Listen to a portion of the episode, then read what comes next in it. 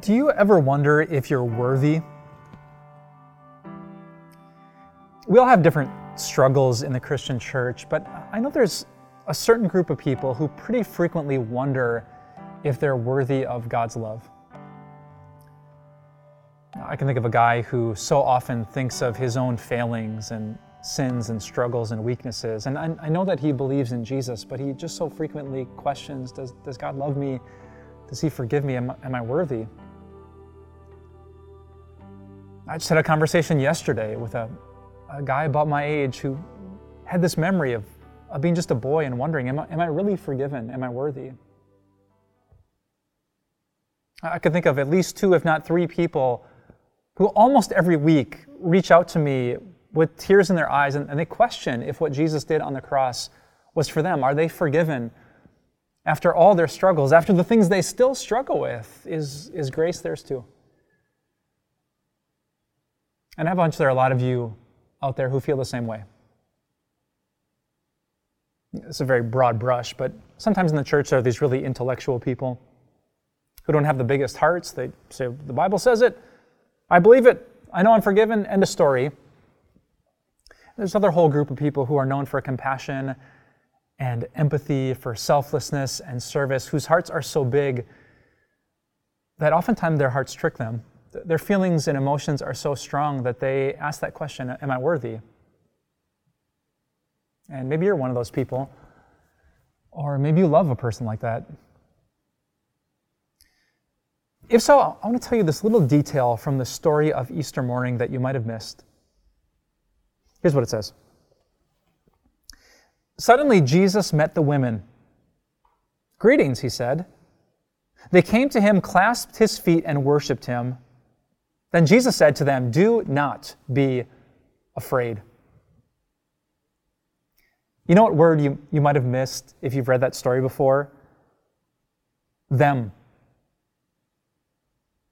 Do you know who the them refers to?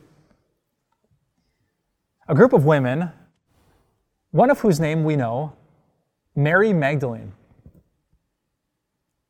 Do you know the amazing story of Mary Magdalene? Mary Magdalene's name shows up 13 times in the New Testament.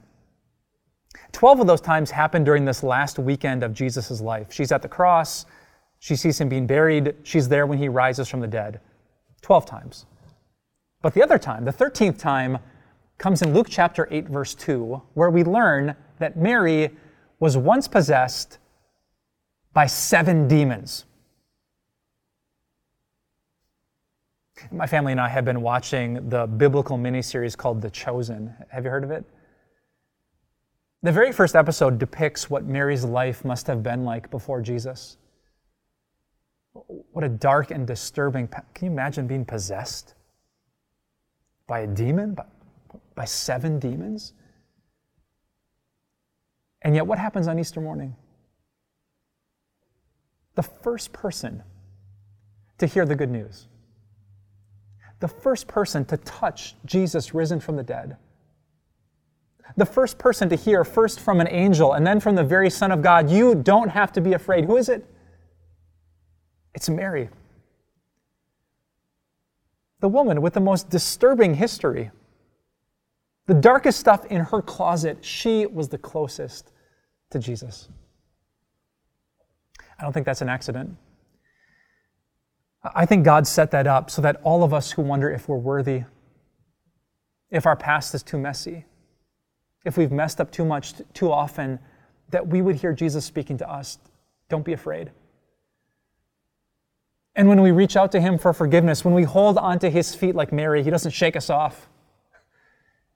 Instead, He says, Don't be afraid.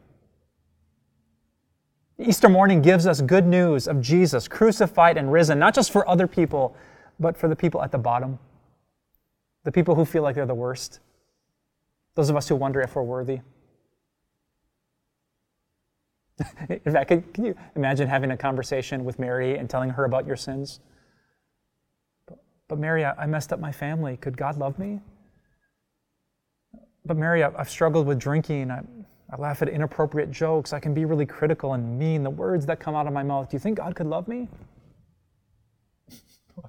What do you think Mary would say? I was possessed by seven demons. But yeah, he still loved me.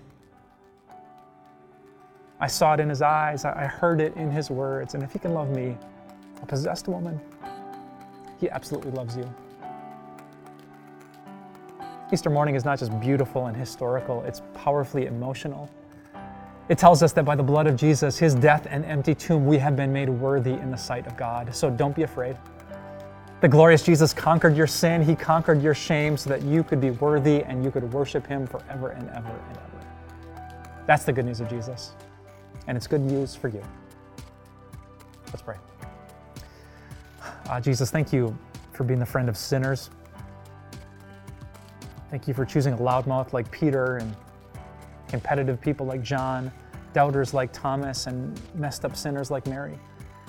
It reminds us that you're in the business of loving people who don't deserve it, and you love us too. I pray for every brother and sister with a tender heart, those who frequently wonder if their faith is enough. Remind them today that you are enough, and that with the faith of a mustard seed, the tiniest little bit of faith, you save. Thank you, God, for loving us. Thank you for your grace that reaches to the bottom. We worship you today for it, and we pray in Jesus' name. Amen. Hey, what's up, everyone? Pastor Mike here from Time of Grace. Thanks so much for checking out this podcast. Uh, we certainly would love this message to reach more and more people.